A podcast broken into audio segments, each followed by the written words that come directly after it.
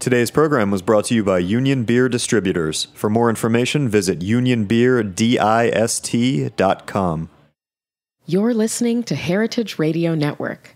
We're a member supported food radio network broadcasting over 35 weekly shows live from Bushwick, Brooklyn. Join our hosts as they lead you through the world of craft brewing, behind the scenes of the restaurant industry, inside the battle over school food, and beyond. Find us at heritageradionetwork.org.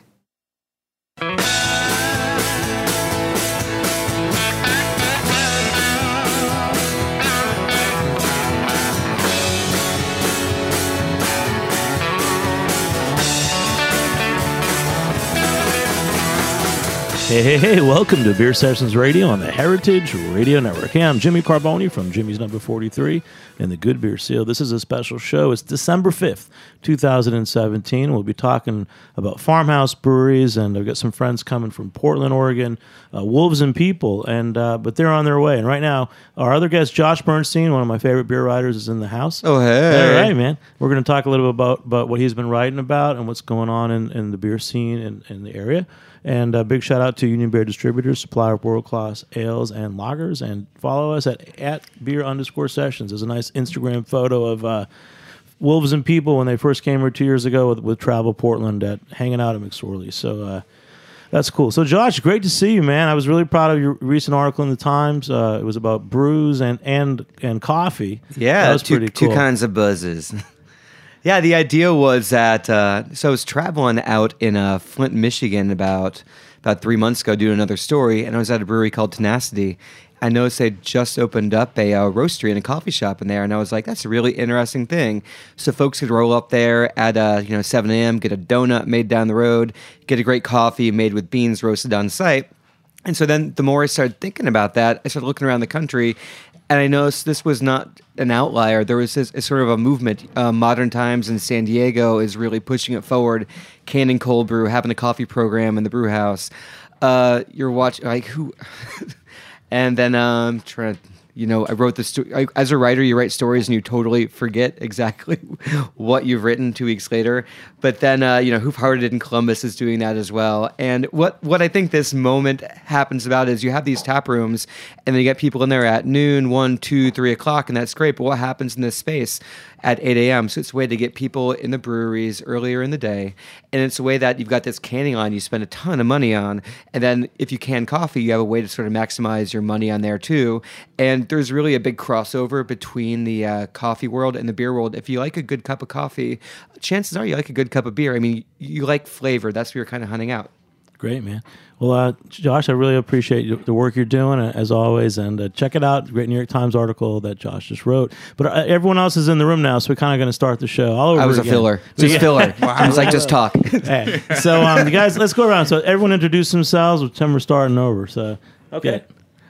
Oh hey, I'm Josh Bernstein. I just I just filled up the last three minutes of radio silence as Jimmy stared at me. All right. Well done. I'm Christian DeBenedetti. Uh, we just jumped out of a cab and uh, been visiting the city for the last few days. And And great. I, ju- I was just saying that the last time I saw you, you were out with the Travel Portland crew with uh, Commons and Gigantic and Occidental Brewing. And we uh, had a, had a, did a show and we did a photo at McSorley's, which is on Instagram right now. That was pretty great. Yeah. But I'm so proud of you with Wolves and People, and we're going to talk a lot about that and farmhouse breweries on the show today. And you brought along one of your new buddies. that's right. Oh. Yeah. Yeah, I- I'm Evan Watson of Plan Bee Farm Brewery. And uh, it turns out there are a lot of people in this city you got here, Jimmy. Oh, It took us a little bit to come in, but thanks for covering, Josh. Yeah, do what I do. Saying right. words. Well, welcome. You know, welcome back, uh, Christian and, and Evan too. Um, you know, Christian, I know you've been a journalist, and that's how how I knew you, and Josh knows you. But I really want to talk more about Wolves and People, the farmhouse aspect uh, of your brewery. So, Okay, yeah. tell us about. It. I know it's a family farm. You you've got grow like hazelnuts.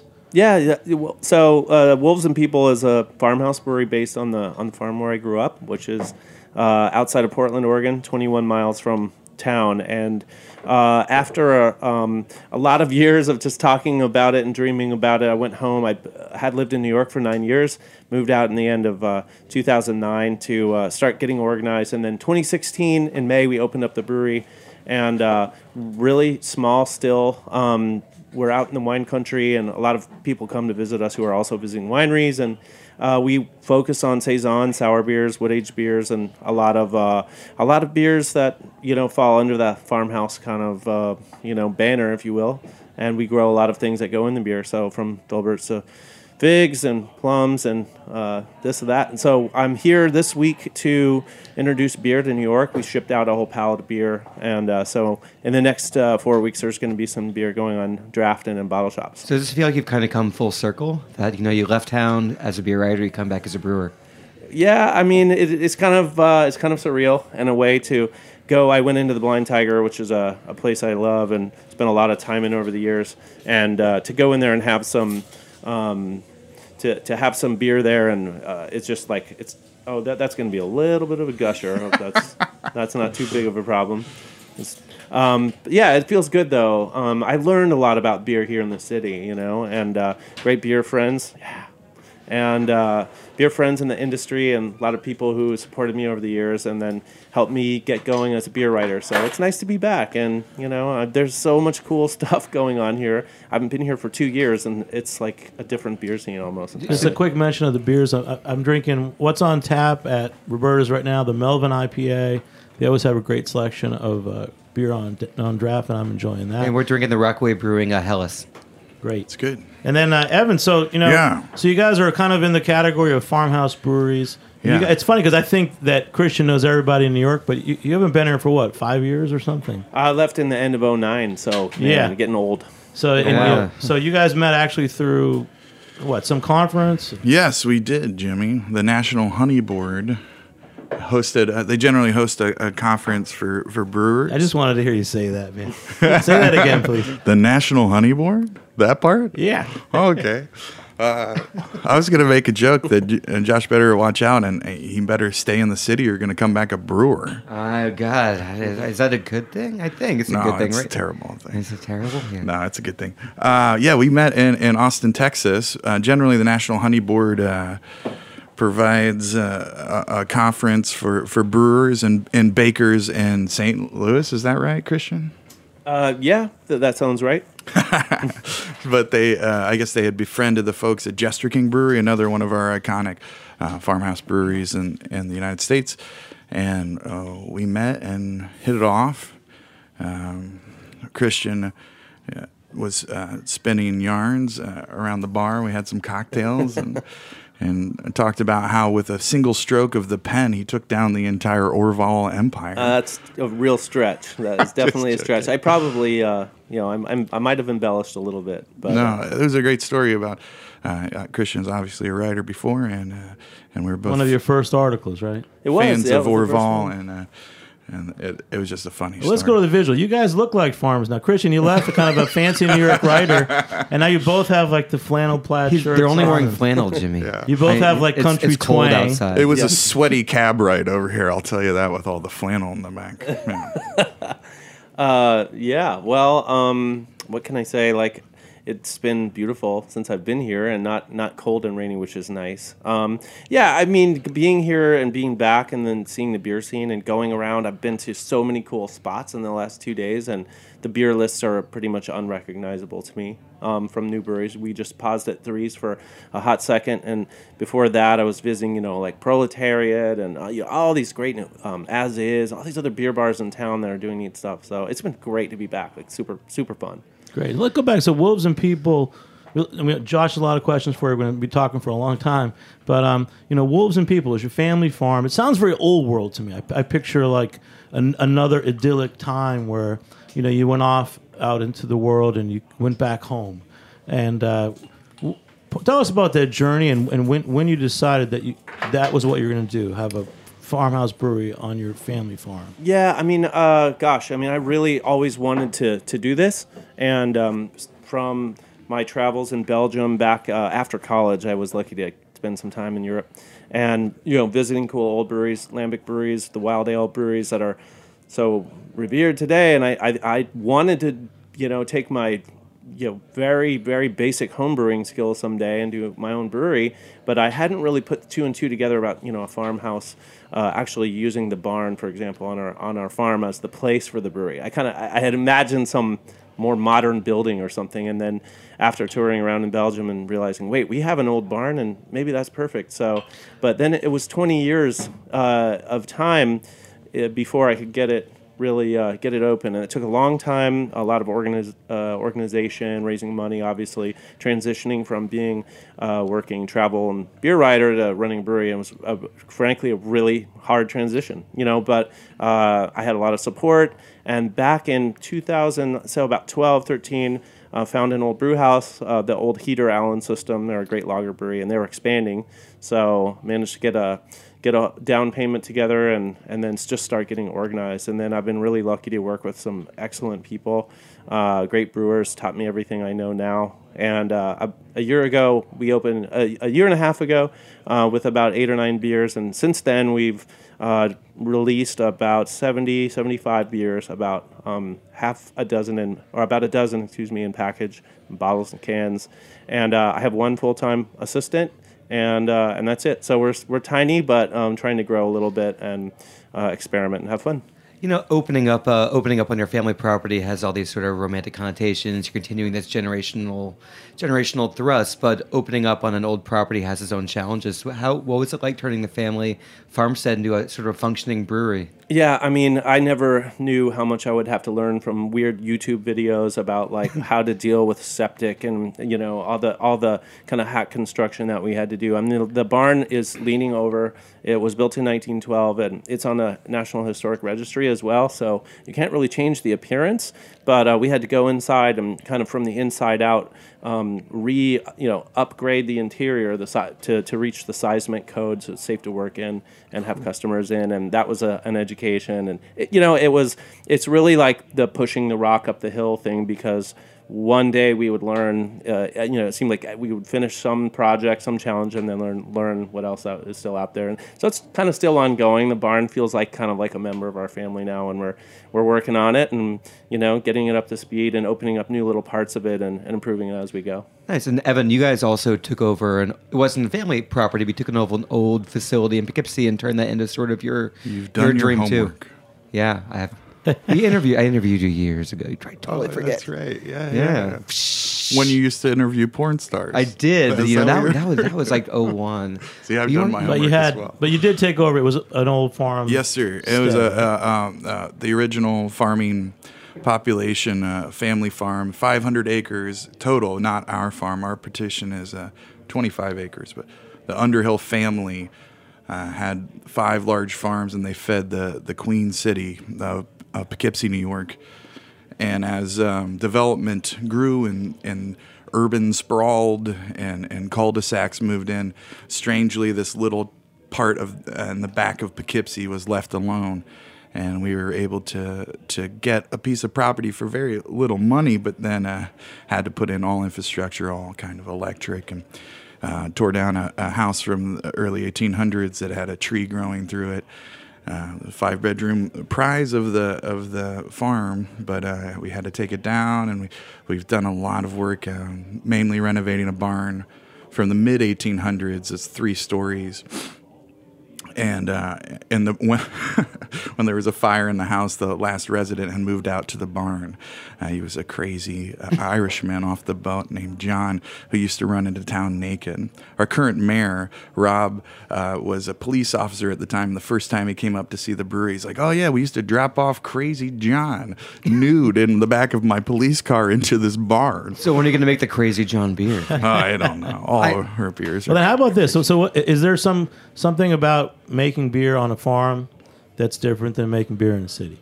oh, certainly. Yeah. Yeah, well, I mean, as he said, I mean, the infrastructure thing is a challenge. Get over that. Start making beer. You got to have a system that works for you and place to put all the, you know, the boring stuff, the wastewater and all those things. But the thing that I love most about our situation is the the closeness that we have to the stuff we're growing on the farm and then what we can get locally. So, uh, for example, there's a, a farmer up the road. Uh, her place is called Sunshower. Hill, and um, someone who actually came and played uh, with my uh, brothers and I when we were little kids. And you know, we don't remember each other, but she she you know came as a kid, and uh, she came to the brewery one day and said, "Hey, you know, I, I used to come here. Now I uh, have my own little organic farm up the hill, and here's what I have. Let me let me give you a list of the things that I have."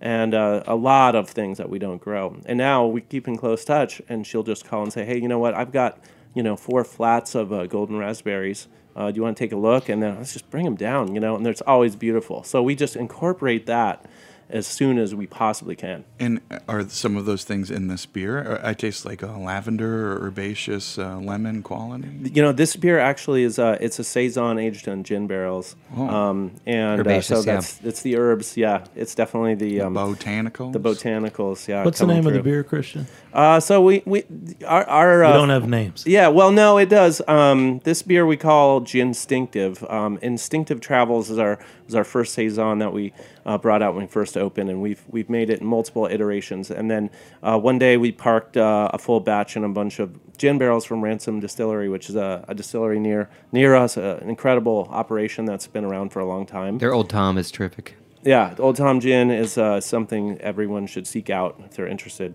So um, it's about it's been about a year in oak. Um, this one has a funny label on it because it was sort of labeled for uh, some of our Cellar Society backers, crowdfunding backers. Um, but we're bringing the beer back in a you know in a, in a larger or, or a normal batch. And then Evan, for you, uh, you know, again, making beer on the farm. Oh, it's uh, you know, I, like people say, uh, oh, I love your Instagram account. and I and I have like my buddy Derek, who you've had on the podcast, Dellinger, is actually a great Kent Falls, photographer, yeah. and a great, uh, a great photographer, great writer, just like you guys. Well, you know, something like you guys.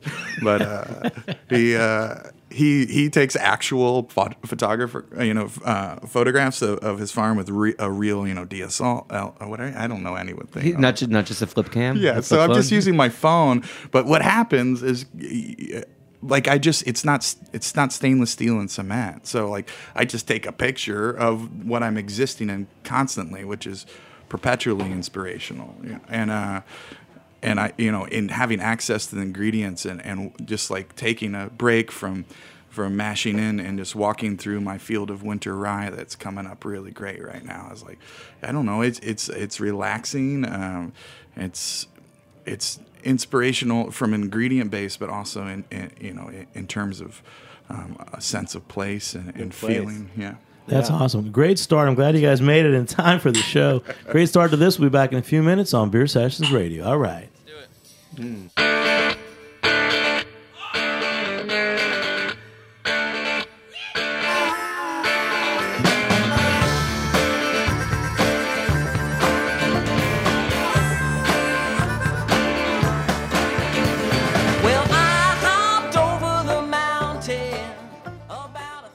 In 1996, Sheehan Family Companies, formerly L. Knife & Son, acquired Union Beer Distributors, which was originally located on Union Avenue in Brooklyn.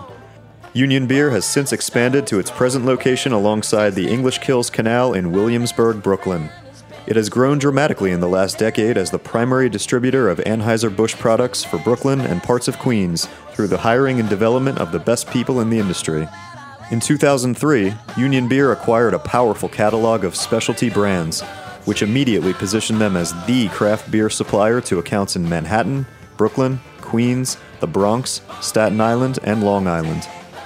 Union perpetually tweaks their portfolio to maintain the highest level of stylistic breadth with the most coveted brands available.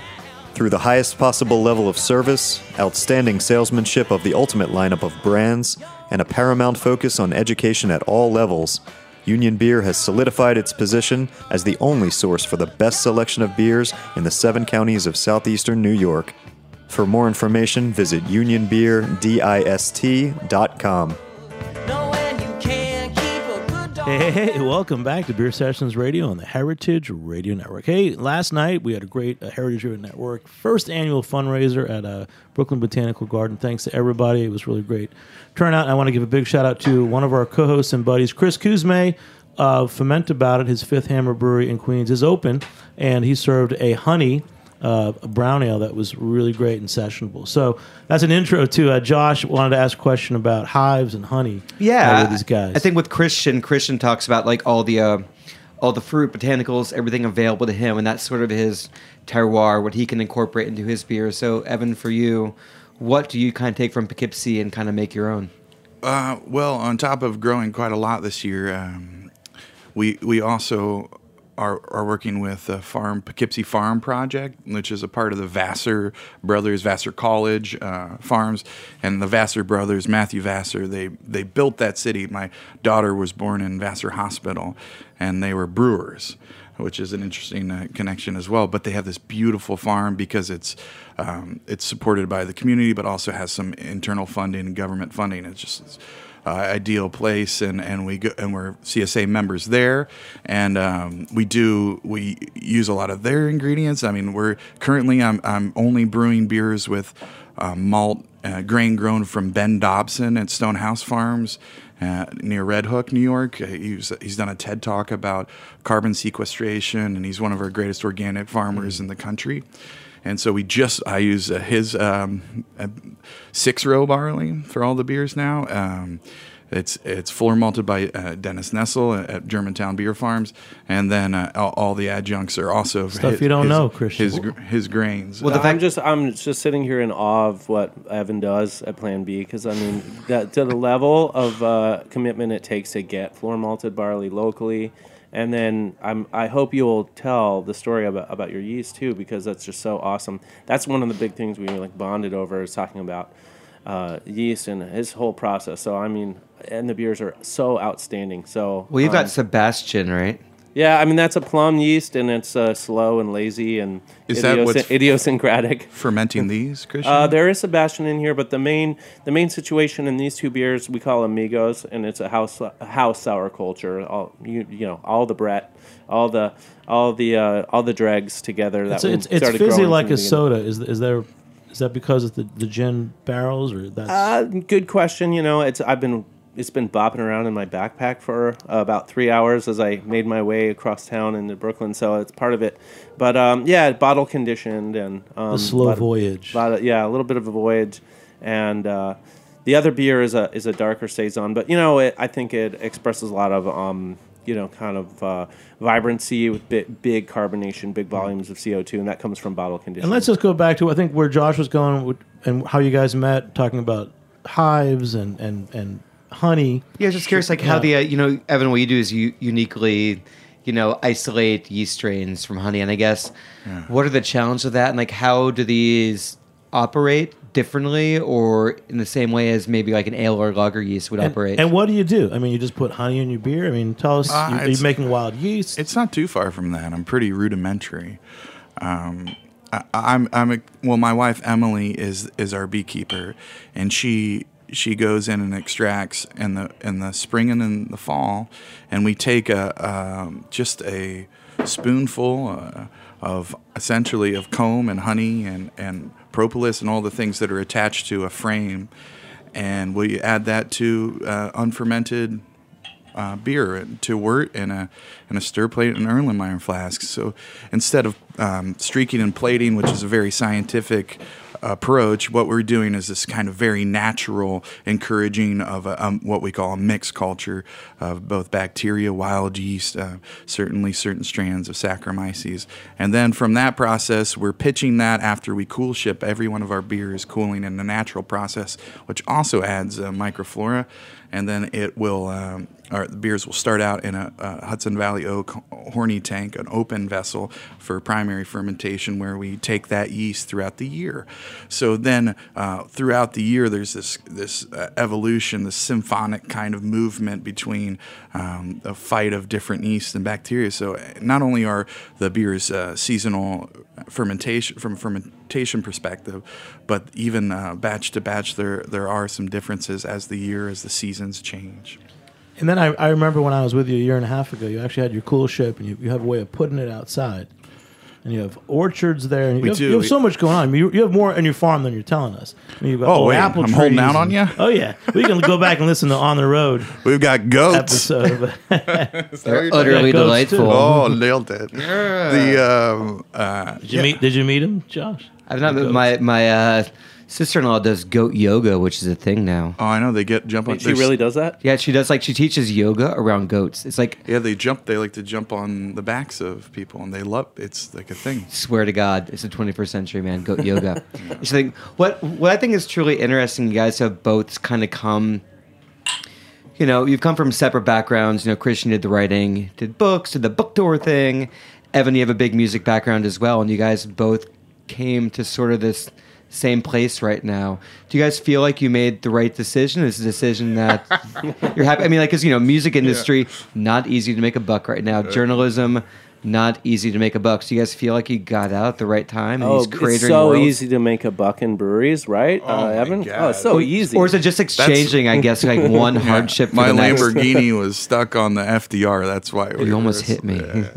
Yeah, I mean, no, look, the running a brewery is no joke. It's Yeah. it's hard, hard work, and and especially when you add in a hundred or two hundred year old barn. In Evan's case, Yeah. uh, you are literally, uh, and I I use the metaphor often, but it's like you know chasing. Uh, uh, or the Sisyphus sort of, you know, pushing the stone uphill, it's going to roll back over you. Or you're riding the wave. Some days it feels good. Other days the waves are crashing on you and tumbling you. And you're, uh, you know, that's just the nature of the industry now. It's very competitive. We were the 169th brewery in Oregon to open up, and uh, you know, so um, it's it's an exciting beer scene, but it's always changing. We don't take anything for granted. And uh, but You're- know, yeah, it's it's an amazing change. I love it. Let's talk about the next beer you- we're drinking. Oh, okay. Uh, next beer is a dark saison. Um, we really love this beer. Our um, brewer Zach brewed this about a year ago, uh, a year and a half ago, actually, quite a long time ago. He was an intern who started uh, with us before we opened, and um, so it's a more bitter saison with some rye, um, you know, a bit, a bit of a darker, almost, you know, not really bière de garde, but you know, a, a, a bigger profile of saison, uh, parked in barrels for quite a long time, and then bottle conditioned. And uh, this beer really took a long time to come around. The bottle conditioning was very, very slow, like three months.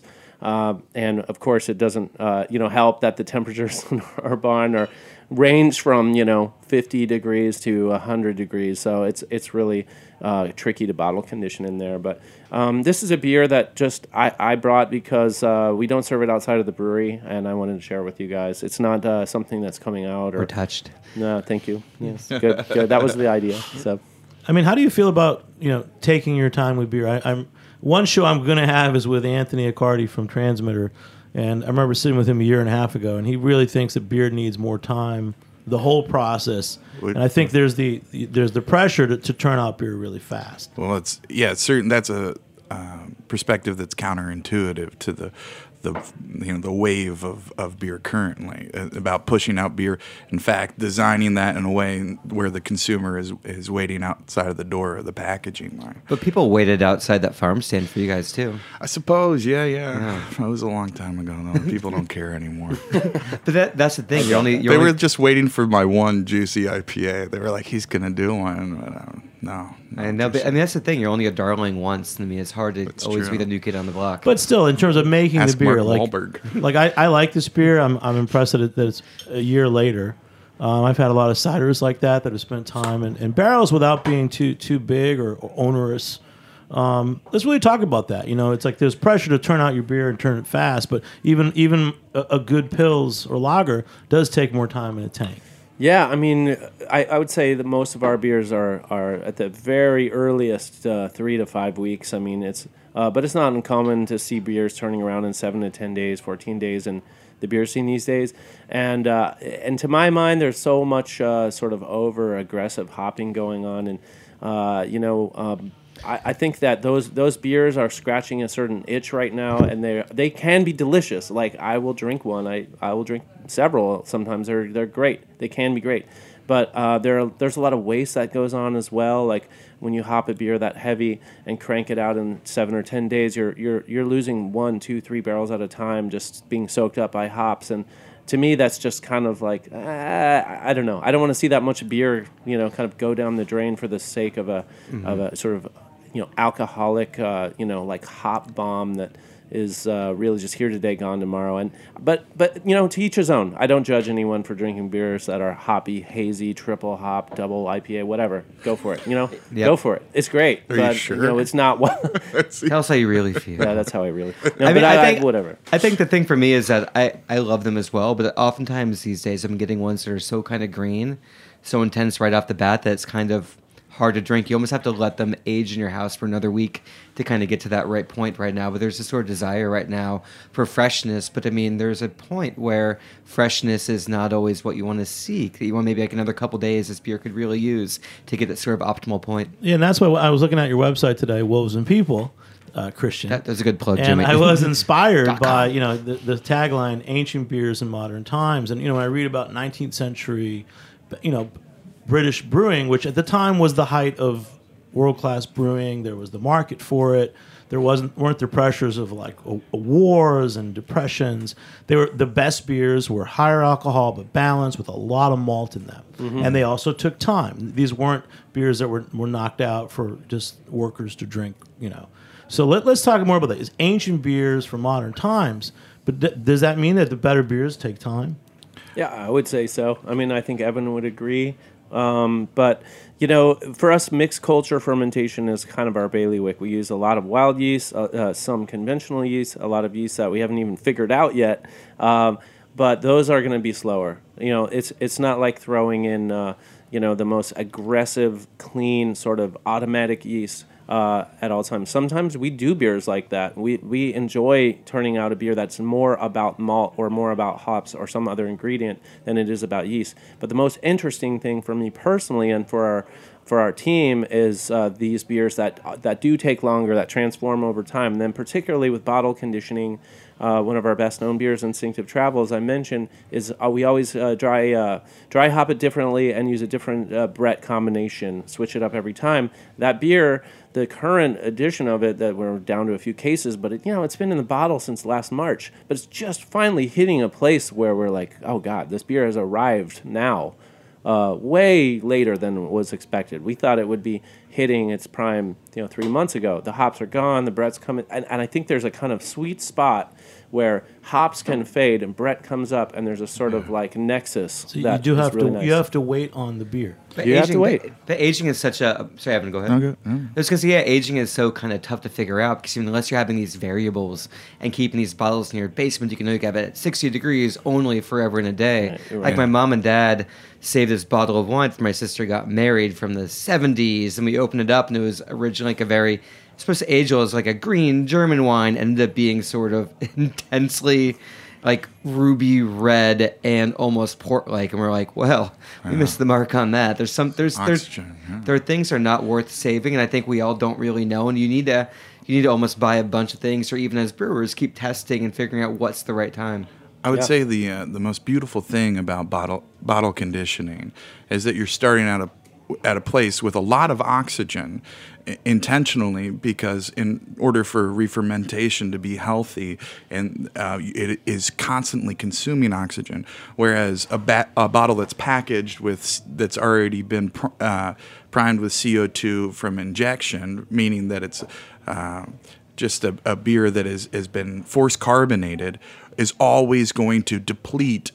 Um, it's going to get more oxygen as it ages, whereas bottle conditioned beers will consume that oxygen, and oxygen is the biggest enemy of, of aging beers. Um, so uh, these beers actually, you know, their foaminess is, is saving them and preserving them, and and that, that could be a rule of thumb. And I mean, there's many different ways of tasting beer and storing beer, but if a beer is bottle conditioned, you can hang on to it for much longer, and, ters- and, and, uh, versus a, a, a beer that's been, um, you know. I don't know, injected by CO2. we know even even to go back to sort of commercially produced beers that um, I always go by. People are like, "Oh, what should I buy from middle of nowhere?" But Sierra Nevada has such low levels of dissolved oxygen in all their beers, and they bottle condition everything. That, that beer is almost guaranteed beautiful no matter what. So even doing bottle conditioning for mass-produced stuff can work out in a big way. Great. Hey, we'll take another short break. We'll be back in a few minutes on Beer Sessions Radio. All right.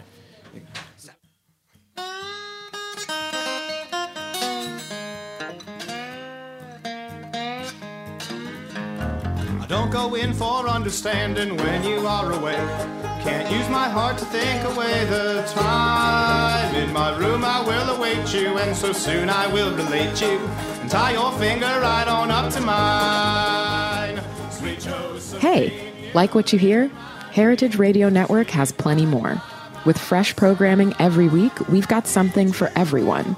Trying to start your own food business? Concerned about where your food comes from? Looking for the best wine or beer to bring to a party?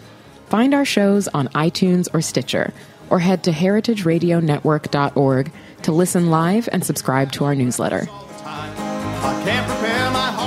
Hey, welcome back to Beer Sessions Radio on the Heritage Radio Network. Hey, Wolves and People are in New York City. Christian, Hey. you brought your buddy, Farmhouse Buddy, We've got bees Evan. and wolves and, and Josh Bull. Bernstein. So And a boar Bernstein and a bear. Bernstein bear. I love that. I love that series. It's actually man. Berenstain. Bears. And they're really But Christian Yes. now. And they're honey. What's a honey? There's a honey Not board that that you guys met through. Yeah. I want you guys to ask questions every there. Like pretend we're at the honey board, and you guys are farmhouse brewers.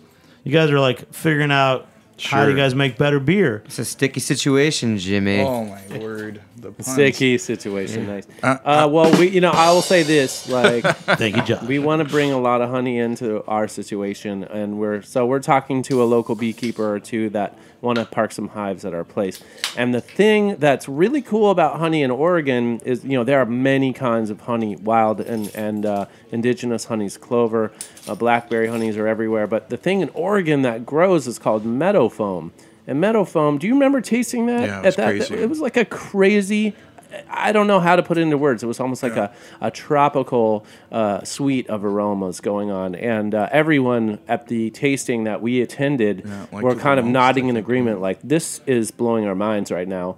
And lo and behold, meadow foam is the Oregon, you know, is an Oregon thing or a Pacific Northwest thing. So uh, I'm trying to track down meadow foam growers. We're going to plant it at our in our field. We have a field that's mainly full, full of daffodils. I'm going to try to interplant some with some meadow foam and uh, and see what happens. You know, there are bees already uh, in the area, but getting a hive going, getting some meadow foam going will be will be a goal. And let's just clarify. So when we're talking about honey and beer, like last night, Fifth Hammer, Chris Cuzme's beer, it was a honey brown ale. It's not sweet. What what does the honey do? I mean, it can do what?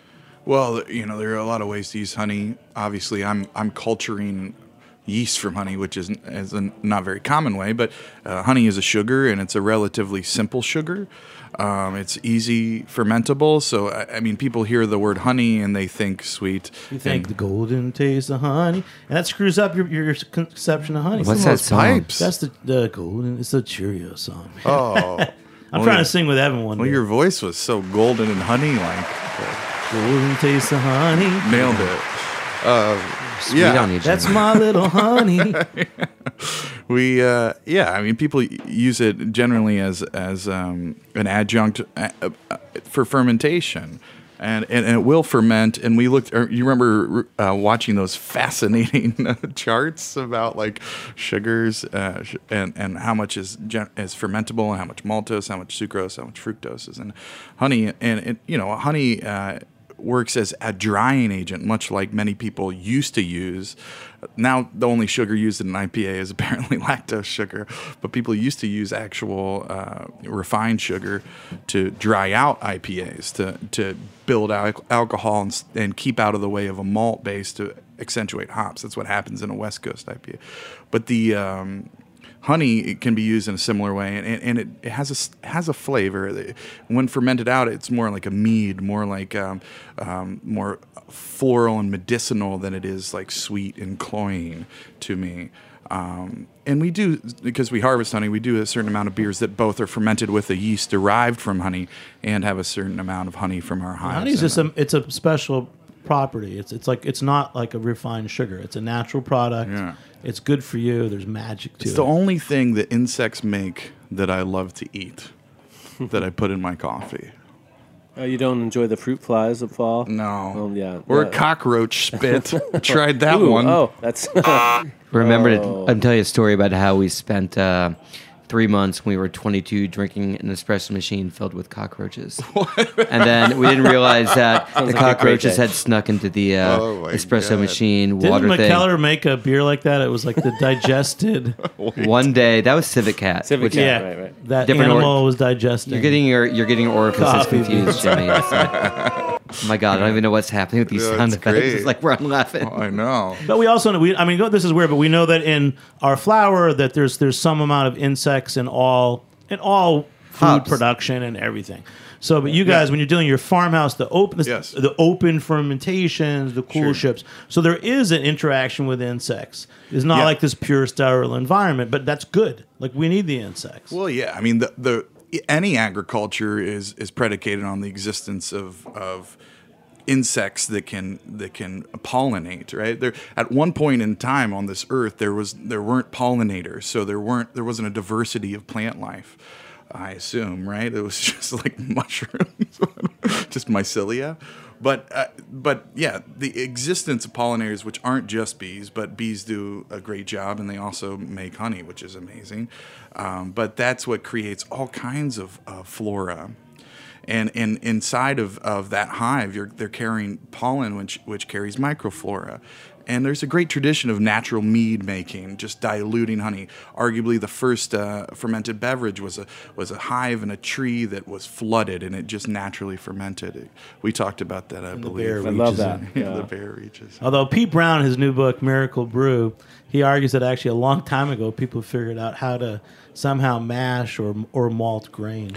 Certainly, but I, we're I guess we were saying I'm just saying that because I know. we were saying with that the trunk uh, uh, anecdote with a bear or something. It was pre, you know, pre hominid. I always thought that it's like the origin story of alcohol. I always thought that too. They would say, you know, the or the the deer would be eating a, a fermented apple, you know, off the floor. Sure. Well, uh, I love the Michael Pollan uh, line, w- which is uh, to to summarize it very uh, uh, imperfectly, I'm sure, but that we're all kind of working for the yeast. You know, that yeast is really in charge of uh, uh, of the world and all of its processes, and we're just sort of like furthering yeast's.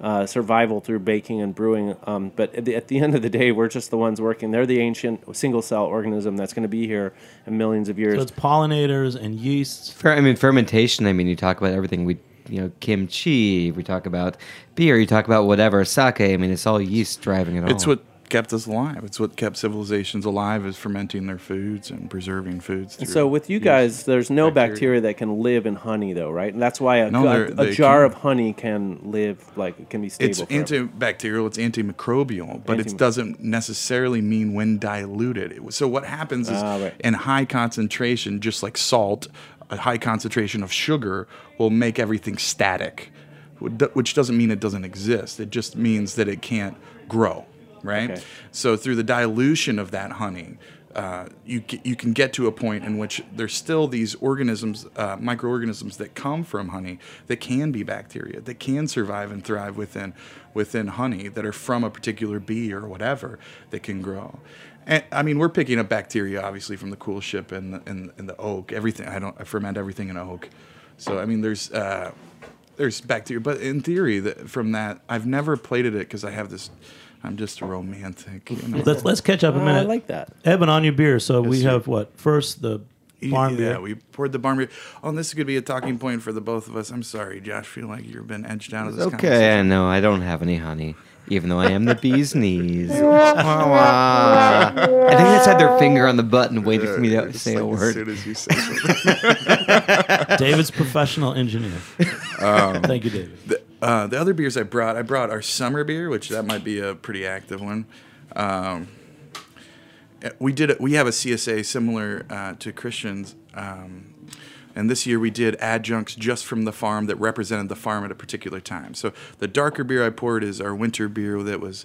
Uh, uh, dark farmhouse beer, slightly tart with uh, chocolate mint we grew and and rye barrels from mint, yeah. a, a friend, and um, it's kind of like an Andes mint that one. And this one that you guys are pouring is our summer beer, which uh, we grew black uh, blacktail watermelons and apple and strawberry mint. I don't know if that's that good. I don't know. I haven't had it forever. I hope it's good. That's good. But it, they're representative of, of of the different seasons on the farm. We did four different seasons. In Autumn, we grew this heirloom maize, bloody butcher, and blue clarage, and Reid's yellow dent, and used uh, Long Island cheese pumpkins that we grew and toasted coriander that we grew. What's a cheese pumpkin? It sounds delicious. It's you know a bread bowl from Panera. Uh huh. No, I'm kidding. it's just a pumpkin that that uh, looks like a cheese wheel on the exterior. It has kind of a waxy coating, and it's like that orange yellow, and it, it's, the, formed. the in Great that- New York pumpkin. That the flesh is what pumpkin pie was about. It kind of got Yeah, because it's it's it's the- misshapen, so it doesn't work well with commodity production. Doesn't roll down our conveyor belt.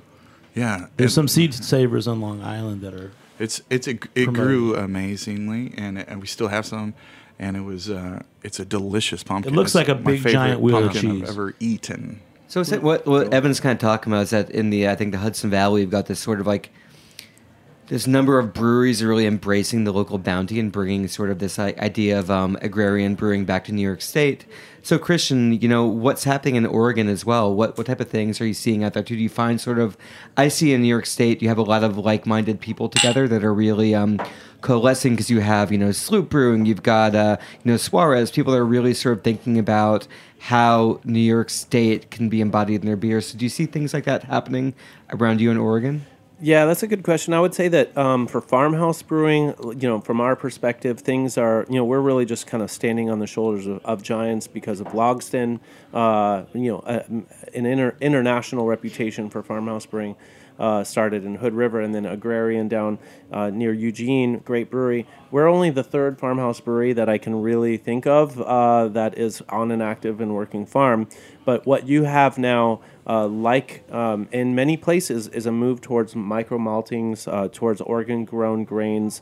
Um, Oregon State University uh, kind of getting behind a lot of uh, uh, seed culture and seed, uh, you know, growing programs. And I, we're not quite there yet. I mean, there's a long way to go. We don't have a, a maltings in the Willamette Valley yet. We'd love to see that. I'm very jealous of all the maltings that are going on uh, up in Washington and New York, other parts of the country. Where there are people working on it. Uh, our maltings uh, and uh, the local barley that we're getting is from Eastern Oregon, and uh, we're not able to use it full time yet. But it's there's some really good stuff coming out. And I, would say the conversation in Oregon is all over the map. I mean, we have so many breweries, so many trends uh, moving at once. Portland, obviously, driving the scene with almost 100 breweries in the city. Um, but things are changing there as well. So I would say we're just really glad to be part of a, a kind of farm to you know fermenter movement that is um, you know really focus on local as local as possible when we can and uh, and and pushing those relationships and developing those relationships. So do you say do you guys see yourself as more part of the broader conversation of farmhouse brewing in America and around the world, or more about sort of indicative of uh, Oregon and like how you can take this and that? Well, oh gosh, I mean, I, I don't know. I mean, I, I really feel like we're still a small and local brewery. The fact we're sending beer out to the East Coast mm, is very exciting for us and means that we're, we're the first time we're selling beer outside of the state of Oregon or really outside of the Willamette Valley. So, and again, that's just because I love uh, love New York City. Let's talk about distributing locally. Okay. So, who do you sell to in your area? You, t- you mentioned small restaurants. So yeah, restaurants. One of the things we have coming up this year is uh, we, a lot of collaborations with local chefs. I would personally, I love food. My wife loves food. We're, we grew up in uh, food-loving families, and Portland's food scene is a, is world class. It's it's an incredible situation right now, uh, and going for many many years. So you know, James Beard was from Portland, and uh, so it's no surprise that the scene there is amazing. So what one of the things I've been working on is like these collaborations with local chefs uh, for 2018, which are uh, a bunch of uh, different beers where the chef is really going to sort of nudge us in, in, a, in a certain direction. So one of the chefs I love working with is a guy named Peter Cho. His restaurant Han Oak is uh, absolutely blowing up and known across the country now. He's a Korean family, and he and his wife and kids live above the restaurant. And he and I, I, I, uh, I gave him some beer for an event. And he liked it so much, we started talking about a collaboration. And now we want to make a, a sort of toasted rice lager of some kind, uh, which is not really a farmhouse style beer, but it's going to be, uh, you know, something that we can present hopefully to you know to his guests and then we started thinking about what else can we do and you know we have these kind of kooky uh, you know experiments in mind but beyond that we're working with other chefs that are uh, doing incredible work in Portland to you know build the scene. And I so I envision a lot of work with restaurants as well. I, I just think beer is a great food pairing. And you said something about being the third handle.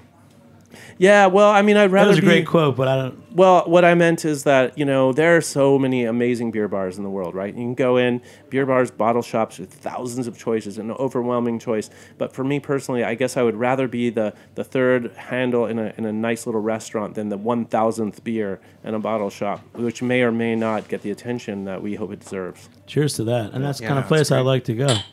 What about you, Evan, for places that are you selling in New York now too? I mean, yeah, we do our, our barn beer, our little barn beer we had uh, at first.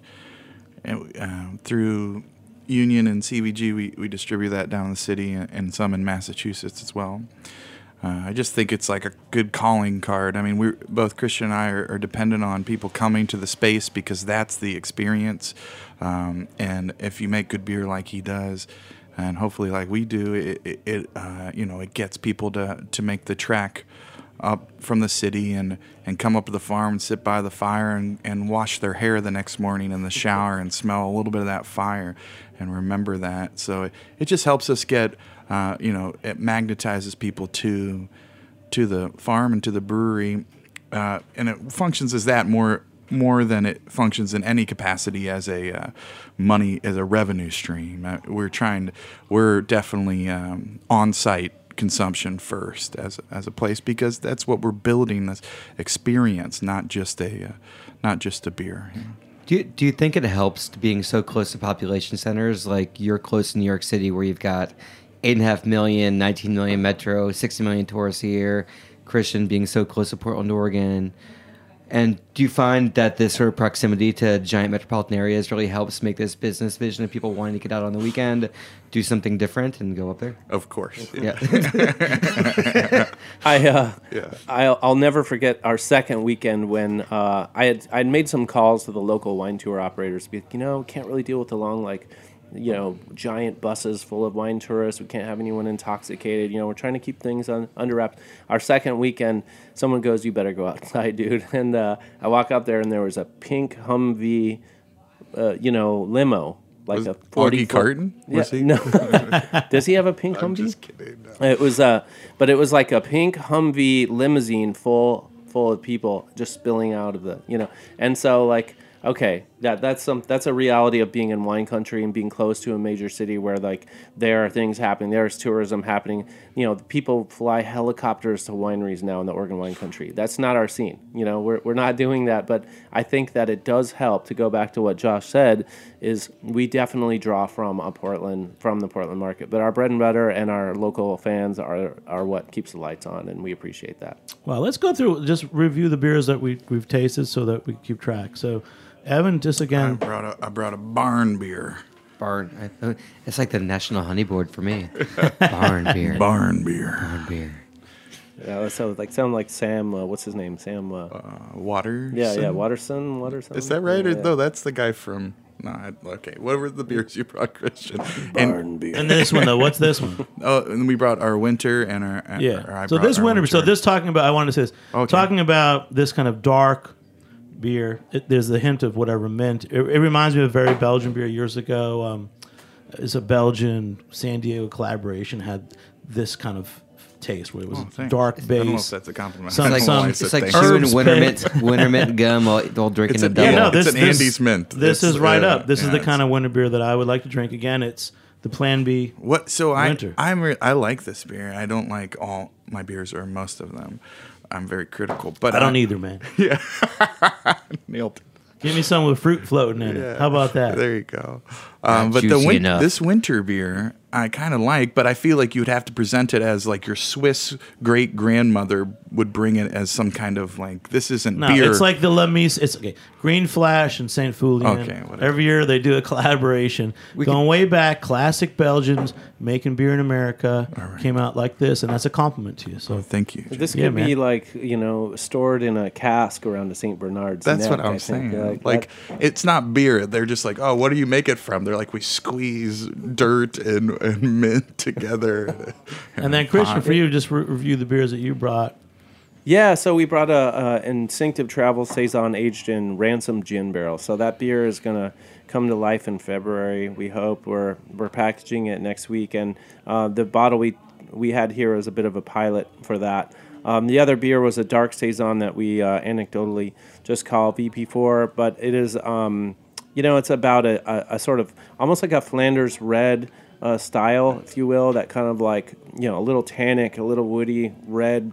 It's a little bitter and a lot sour. Um, that's something we really enjoy, and a beer that I, as I was saying before, uh, shows just how long sometimes you have to wait for a beer. You know, like three months of bottle conditioning, and we're just gonna wait and, until it's ready. Will these be in New York? Uh, no, New gi- York? well, Ginstinctive. Yep, uh, that will. Uh, so I hope good. make it out here. I love that beer. Thank and you. Josh, on the Thank way you. in, we were we were joking about you know what what you'd recommend for Thanksgiving or a holiday dinner, but I think a couple these these two darker winter beers would I would take them over many other beers. Would you, Jimmy? I would. Would you take them over? well, I don't know. Name names. That's that green flash beer Not he was a- talking about. of pills or you know I, I do think I one thing I love about this show, especially with the holidays coming, and people talk about pairings, you know, for food. There's not a lot of real uh, good pairings for beer in the holidays. And, Yeah, I- I think any beer goes well with the holidays. Good yeah, God. but you want you want to say that you want to say pils and IPA that everyone's drinking. But what I'm saying is th- these two kind of darker, Sure. you know, fall winter styles that have some you know life to them. These are the kind of beers that I would drink at my holiday table. But. I think I think with the holidays we were talking about and going back to is the fact you have more time to contemplate and just sit back. And these are beers you need in your cup. You have a good few seconds with them. You think about them. And you're not just like ordering one after the other. That's why these beers work well in the holidays. It's not really about flavor profiles. Yeah. I think I'm really against saying this beer is only good in the summer and this beer is only good in the winter. It's really it's really when you want to drink this beer, drink situation. drink Yeah. this beer. And so I think these beers really, if you've got time, you can think about them. And that's what's really important about these beers because not every beer should be sort of like, you know, 15 minutes, pint down, glass over, glass Well, filled. also because once you know you're with certain relatives and you're you're you learn to hold your tongue, so you better have Can- a beer Jimmy, like this to else Can keep. you hold your tongue? I've really it's been a long long process, but I need a beer like this for my Christmas table. When your relatives Thank start you. talking about creationism, you're just going to break out the bourbon. oh boy. Uh, maybe much more about how bad Jimmy is and uh, kind of behavior I have at the table. But Well, the thing I love about this beer, Evan, is like it tastes like Fernet, and I Sure. a little bit, if I may say, um, Fernet is kind of my uh, go-to aperitif or you know digestif beer you know, or drink. You know, Is after that a big dinner. English? Yeah, that no, it was not digestif drink after after a big meal. And last thing, so Christian, you're here in New York. Evan, a couple places in New York that you really liked going to for our listeners. Oh well, yeah, I love you know the Blind Tiger. Um, you know, we dropped uh, some samples off at Proletariat, and we're we're getting samples over to a lot of great beer bars. So as is You mentioned and, as is on the um, west side. Yeah. and uh, dropped a sample at 11 Madison Park just to see what happens. You know, maybe they'll like it, maybe they won't. But um, you know, we're we're trying to be in a few good spots where people really care about beer. And we visited Threes today. That was super cool. I hadn't been out there before. And so yeah, it's nice to be back. I think we're you know we don't make very much beer, so if we can, if we can be in five or six great New York spots, that would be a real. And you honor. guys have time to stay and have a pizza with me at Roberta's? I think we You could. you. All right. Josh, anything else you want to say? Any, Don't you have a book coming You out? Yeah, lot Jimmy didn't even talk about my book at all, but it's okay. What's- I know. no, I got a new book called Homebrew World, where basically the world doesn't need another book about how to homebrew. But what I really love is the people, passion, creativity, struggle. And the book is sort of based upon these homebrew tours I've done in New York City, where you go inside people's kitchens, you go into their backyards, go into their basements, and you're drinking beer with them. So what I did was it's a series of profiles of brewers from a, a colonel in the Thai army trying to create a homebrew revolution in Thailand, to people in Poland using smoked herring, to people in Patagonia using indigenous hops. And it's really about the people and how they're kind of creating their own revolution and their own scenes all around the world right now. So I just went to the printer last week, and it's uh, going to be dropping in April. Sounds and Congrats. then we'll have you back on and talk more about it. Yes, we'll Yeah. talk about that, Jimmy. And then how many? and then we can talk about all your friends who started out with your homebrew tours who are now pro brewers too. That's Oh, you know. big shout out. So again, uh, you brought in Rockaway Brewing beer to start, and he started as a home brewer. Who's the brewer there now? Uh, Ray Gerard's head brewer there, and uh, Zavi is sort of the uh, second in command, and they're both great New York City homebrewers. And I think there's like a coda about this. Like New York City doesn't have a lot of people that came from elsewhere to make their mark. What we have going in New York City and New York State is brewers that grew up here in the homebrew scene, and they decide to take a risk and make their city a better place to drink. And you see that around New York City, Hudson Valley, Long Island. That it's all homegrown here, and very little sort of um, mercenaries with five million bucks that are just like, oh, I'm gonna make beer people want to buy.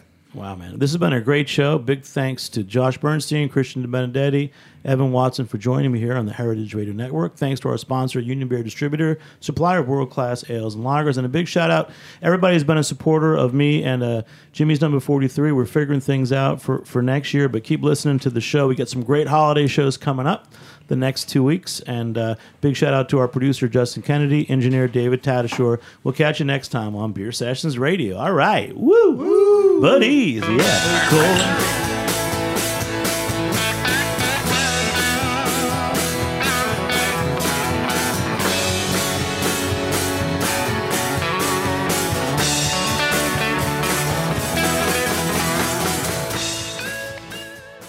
Thanks for listening to Heritage Radio Network food radio supported by you. For our freshest content and to hear about exclusive events, subscribe to our newsletter. Enter your email at the bottom of our website, heritageradionetwork.org.